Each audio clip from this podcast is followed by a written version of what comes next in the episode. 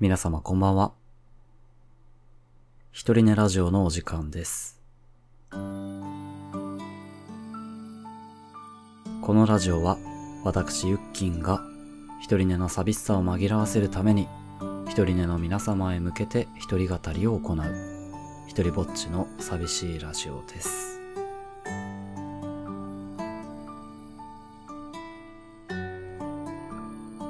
今日髪をってきました。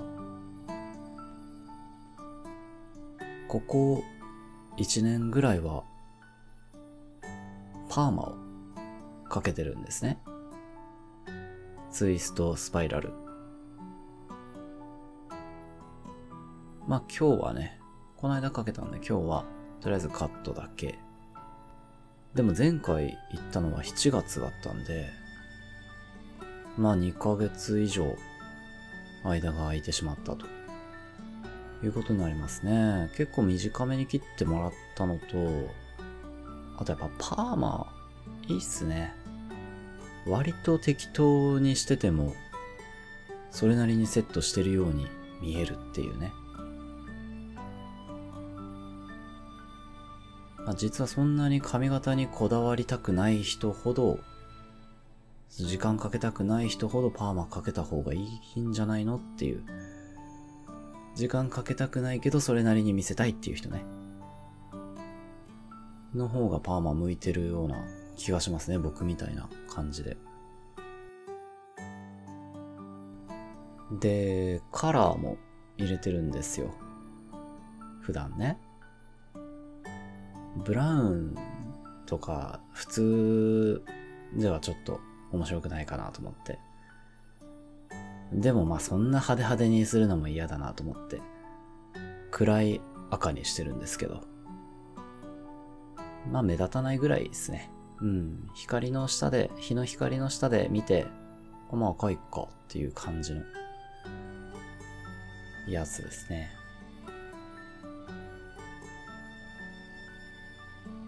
ということで今日はね、さっぱりとした気分でお送りしたいと思います。本日もランダム単語に従って、毒にも薬にもならない、たわいもないお話をつらつらと喋っていけたらなと思いますが、本日の3つのワードを出しましょう。じゃじゃん。うん。ルーズリーフ。呼吸法。くだらない。です。ああ、カタカナと漢字とひらがなとバランスいいのが出ましたね。えー、っと、順番どうしようかな。結構、エピソードのタイトルにするのに、どういう順番がいいかなって考えるんですが、まあ、ルーズリーフでくだらない呼吸法にしようかな。ルーズリーフね。高校生ぐらいの時に初めて使ったかな。なんか友達の影響でクラスメイトがルーズリーフで僕ずっとノートだったんですけど、気軽にね、こう、取り出して、で、リングノートにつけてってやってて、全教科同じノートでやってるのね。あ、なんかすげえなと思って。でも最初は結構抵抗があって、ノートから変えるのにね。でも、その、忘れるんですよ。たまにね。ノートを家に忘れてきた。っていう時に、友達からルーズリーフをもらって、で、授業を写して、ノート書いて、そういう時にやっぱり、あ、自分もルーズリーフだったら、そのまま追加するだけでいいんだなって、思って、変えた覚えがあります。便利ですよね。だから。ルーズリーフ。なんかそういう、えっと、少女漫画かな漫画のタイトルがありましたよね。タイトルだけ知ってるんだけど、なんか惹かれるタイトルだなって。やっぱり学生時代というか学校の象徴するアイテムな感じがしますね。まあ想像するに話の中で何度もルーズリーフが重要な役割を果たしているんでしょう。少女漫画ですからね。例えば、まあ、男の子好きになる男の子からのメッセージが最初にルーズリーフに書かれていたとか。ね、冒頭出だしは友達と手紙のやり取りでルーズリーフを使ってとか。さっき言ったみたいにノートを忘れた男子にルーズリーフを1枚貸したのがきっかけでとかあるかもしれないですね。もしかしたら。なんか甘酸っぱい青春な感じがしていいね。僕がルーズリーフを借りている時は別にそんなことはなかったけど少女漫画の演出次第ではそういうことになりそうですね、ドラマチックに。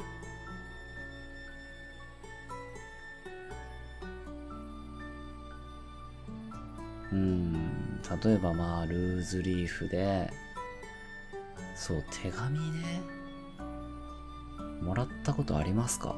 ルーズリーフの手紙。なんかいいっすよね。あれもね、その、きちんとした便箋ではなくて、授業中にこっそり回ってくるやつとかね。授業中こっそりはもらったことないけど、まあその、何ですか、気軽なお手紙として、ルーズリーフに書かれた手紙っていうの。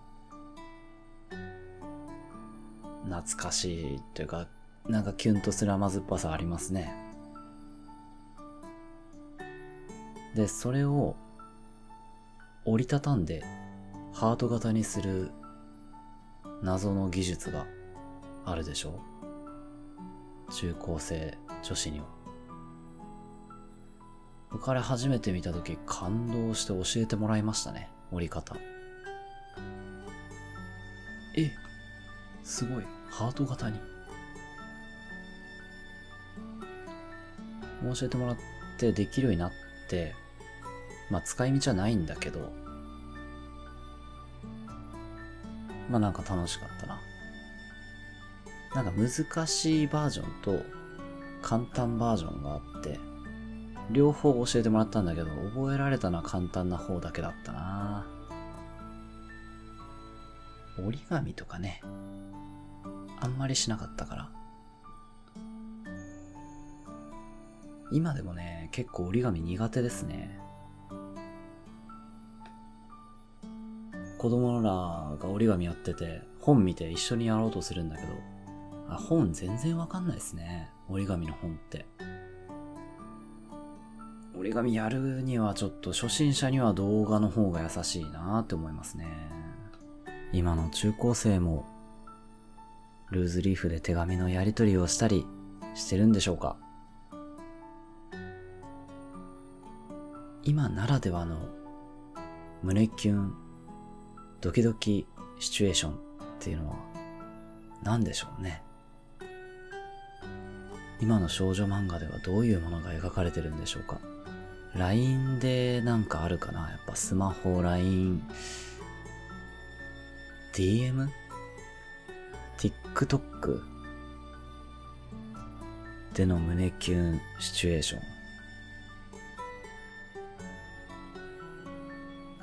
うーん。たまたまこう、TikTok 友達と撮ってる背景に好きな男子が映り込んでってみたいな。いや、違うか。コメントに、いつもコメントしてくれてる人がいるなと思ったら、実は同じクラスの、あの、王子様だった？とか、ちょっと違うか。今でもね、ルーズリーフの手紙が変わらず中高生の間でのときめきシチュエーションであってほしいですね。で、あのあれ、真っ白な、つまりその、罫線の書かれてないルーズリーフもあるの、ご存知ですか？一時期ね、大学生の頃はね、使ってましたね。罫線なし。本当にただの白紙のルーズリーフ。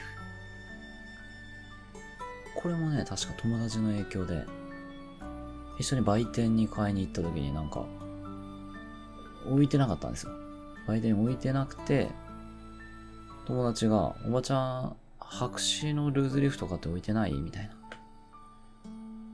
聞いたら、ああ、るよって言って、棚からこう取り出してきて、え、何それそんなのあんの？みたいな。俺ずっと高校の時からこれって、使いやすいよ。使いやすいよって言ったらただの白紙なんですけど。でもね、まあ、あ、いいな、なんかかっこいいなと思って、真似したんですよ。別に使い道は分かってないけど、とりあえず真似してみて、かっこいいなと思って。まあ、聞くところによると、ケイセンがないから自分で構成が作れると。結構自由に。まあ、罫線があってもね、別に自由にやってる人はいるんでしょうけど、なんか彼の場合はね、本当に縦横無尽にそれを使ってね、斜めだったり曲線だったりいろんな図形だったりなんかノートに現れてて、頭のいい人だったんだろうね。ノートの取り方もかっこよかったですね。僕はといえば、罫線がないところにまずまっすぐ書けない。そう。友達は字も上手かったからね。で横にこう文字を書いていくと上に上がったり下に下がったりしていく。修正しようと思って結果こう蛇行運転うろうろしだすみたいな。で、まあ、ちょっとこう線引っ張ってこっちとつなげて、えー、これに関連するものはこっちに書いといてってやると、まあ、どちらかっていくんですよ。紙の上がね。まあ、あれはやっぱり、ノートっていうのは頭の中身が現れていくんですよかね。僕の頭の中はこんなかっていう感じでしたね。ね整然とノートを取る人ってすげえなーって思いますね。ノートチェック、高校のノートチェックの前に見してもらったあの女子とか、大学のテスト前にコピーさせてもらったあの女子のノートとか、美しかったな自分のノートに書き写す必要がないというか、もう書き写す、書き写したところで無駄骨でしかないみたいな。それぐらいの完成度だったもんね。本当に。その節は、ありがとうございました。本当に優しい人だった。全然いいよいいよって言って、貸してくれたな。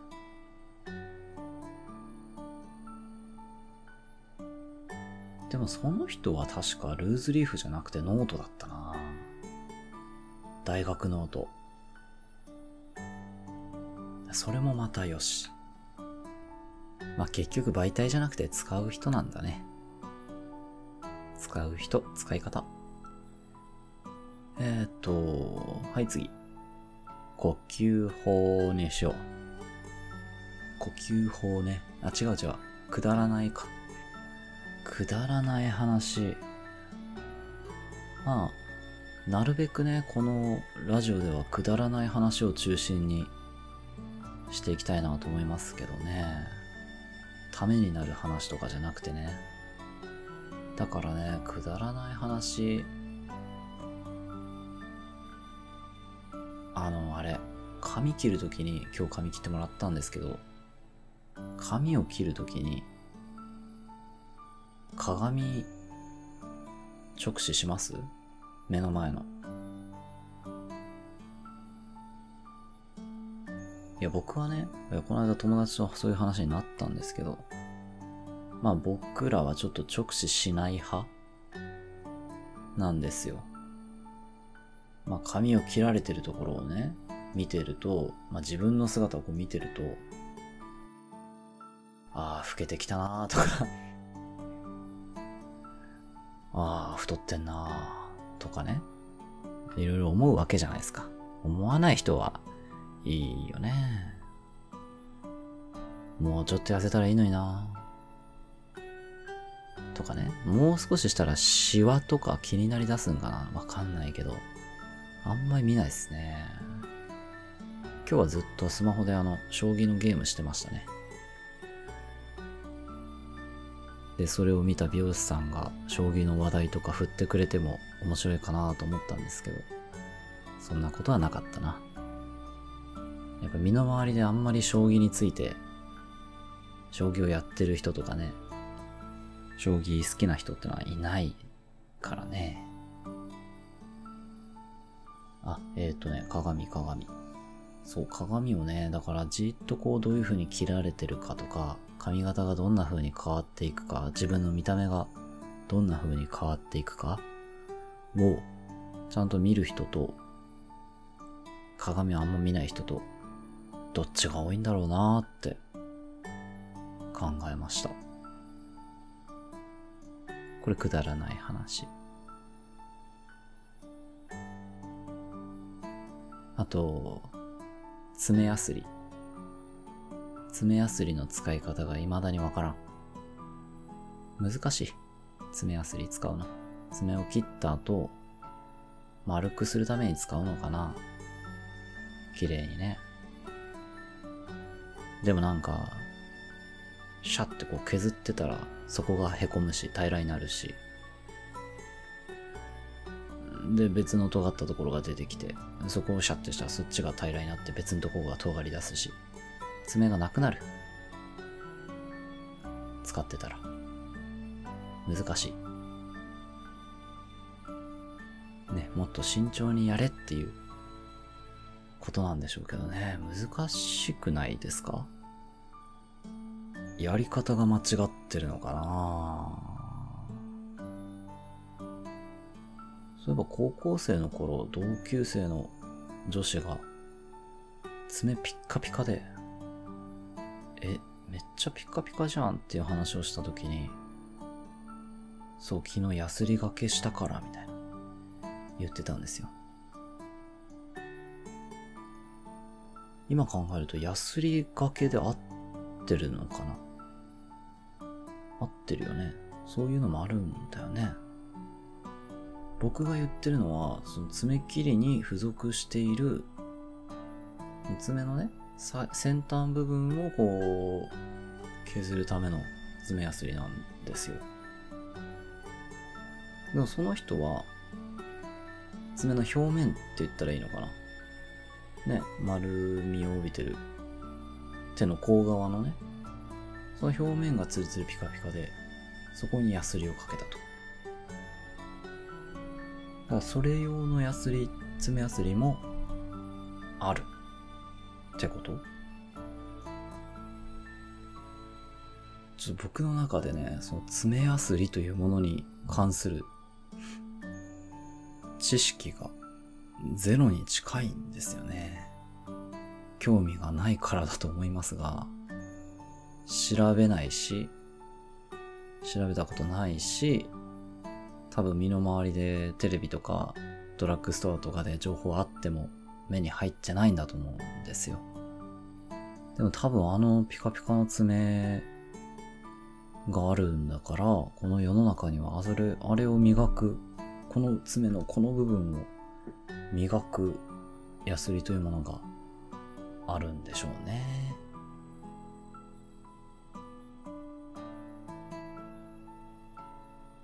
で、その、爪のね、ツルツルピカピカ感を、まあ指でちょんちょん触らせてもらってツルツルピカピカだったんですけど、十分ね。その後その女子が、唇が一番わかりやすいんだよって言って、自分の爪でこう唇をスーッとなぞったんですよ。自分の唇をね。すっごいツルツルなのって言いながら。ちょっとドキドキしましたね。なんかね、その、唇が一番わかりやすい。このツルツルなのすっごい気持ちいいんだよって言いながらこう自分の唇を爪でなぞっている。その光景が、ちょっとドキドキしたのを覚えています。くだらない話でした。あそういえばバンプにくだらない歌ってのがありましたね。僕あれ結構好きです。中学生、高校生ぐらいの時、よく聞いてました。得意の絵を描いてあげる僕の右手と水彩絵の具で。ってやつ。なんでくだらない歌なのか、まあ、ちょっと自重気味につけてんのかな。うん、10年後にまたここで一緒に会おうねっていう女の子との約束の歌だったから、まあくだらない話ですよって、自重気味にね、言ってるんでしょう。はい、私の話も、そんなくだらないお話です。僕のは本当にくだらない話でした。はい、続いては、呼吸法呼吸法まあ特別な呼吸法を知ってるわけじゃないけども、なんかいろいろありますよね、結構ね。例えばヨガやってて、ヨガの呼吸法みたいなのはたびたび紹介されますが、でもまあ簡単に腹式呼吸で、鼻から吸って、口から吐いてとかね。リラックスする呼吸法なのかなそれが。で、瞑想をやってる時に、えっとね、ちょっとやってみようか。瞑想をやるときは、4秒間かけて吸って、で、7秒間止めて、で、8秒間かけて吐く。ってのをやってますね。やってみますか。いきます。吸って、2、3、4、止めて、1、2、3、4、5、6、吐いて、2、3、4、6、7、8。はい、OK。これを繰り返しながら呼吸というものに集中している時間が瞑想効果ありということらしいです。まあ呼吸に集中するっていうことであれば何のどんな呼吸をしててもね楽に普通に呼吸してても落ち着く効果があるらしいんですがなかなかまあ、あえてその数を数えながら呼吸を統制してそこに集中することでね、より効果が高まるのかもしれないですね。なんか仏教系のね、本の中に、親鸞上人だったか、法然さんだったか、忘れたけども、えー、っとね、どちらかがね、まあ、究極的には、呼吸、世の中に満ちている空気というものにありがたみ、幸せを感じるようになれば、悟、悟りであるみたいな。なんかそんなことが書かれていたような、まあ不確かなんですけど、すいませんね。あんまり覚えてないんだけど。でもまあそれ読んで、うーん、なるほどと。まあ、太陽の光も大変ありがたいものなんですが、これはまあ夜になれば見えなくなるし、どっかに入れば見えなくなる。空気というのは通常この地球上にいる限り、ね、水の中に潜ってなければ、大体空気というものは万人に与えられている権利というかね、与えられている幸せであると。そういうものらしいですね。だから、まあ呼吸ができるっていうのは本当にみんなに与えられてる愛だよ。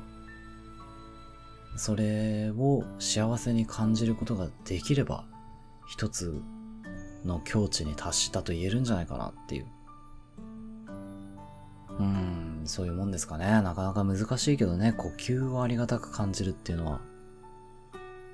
でも、こう、たまにゆっくりと深呼吸して、それをじんわり味わってみるっていうのは、確かに落ち着く効果はあるなぁと思います。瞑想したりヨガしたりしてもね。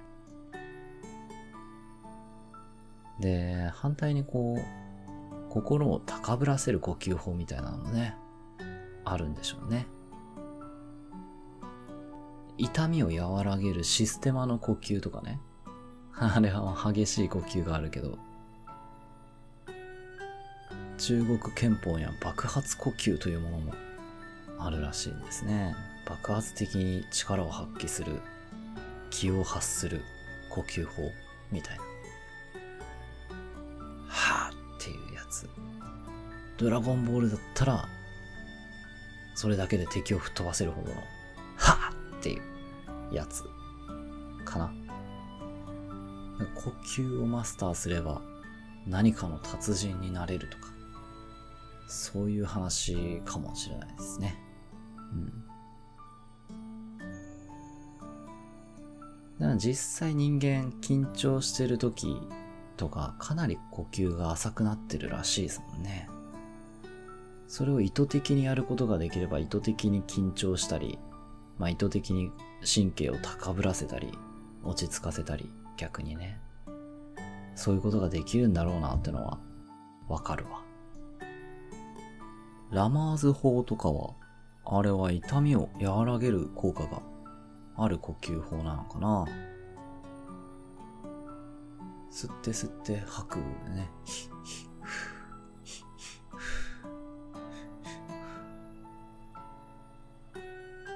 でも切羽詰まった時の呼吸法として理にかなってるような感じはあるね。で、一時体育で長距離とかやってた時期に、マラソンね、やってた時期に、まあ教科書に載ってたのは、えー、っと、吸って吸って吐く。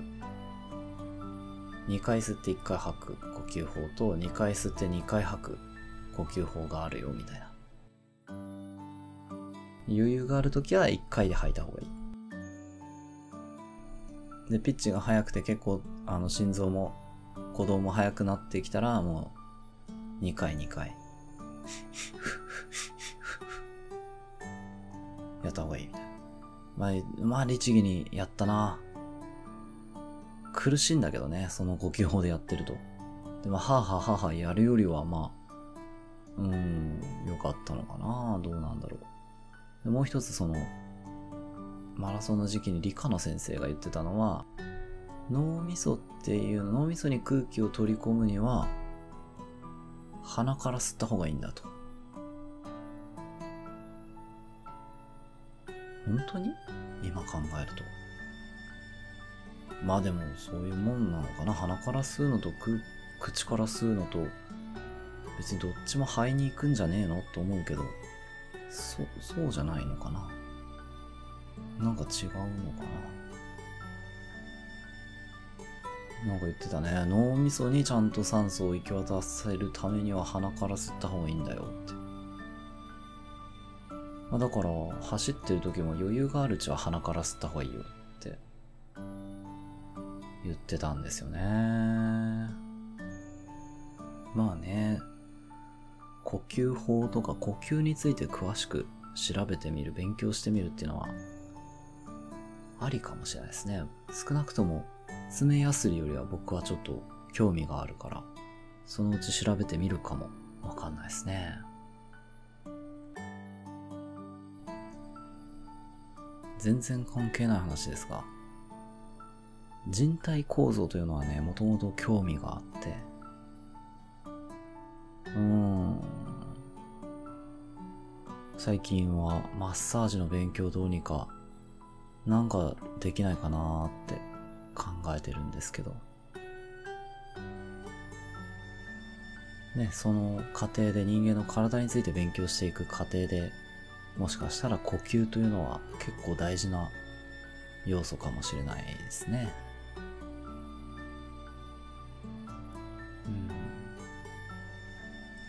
さあ、本日は、ということで、えっと、なんだった？ルーズリーフ、くだらない、呼吸法の3つでした。いやー、いいっすね。ルーズリーフがやっぱ一番いいな言葉としては。カタカナでかっこいいし、青春の甘酸っぱさが詰まってる。さあ、皆さんのルーズリーフにまつわる体験談、あるいは皆様のくだらない話、あるいはあなたなりの呼吸法などなど、お話ありましたら、投稿フォームからどしどしお寄せください。本日もここまで聞いてくださりありがとうございました。また月曜日コーヒートークにてお会いしましょう。おやすみなさい。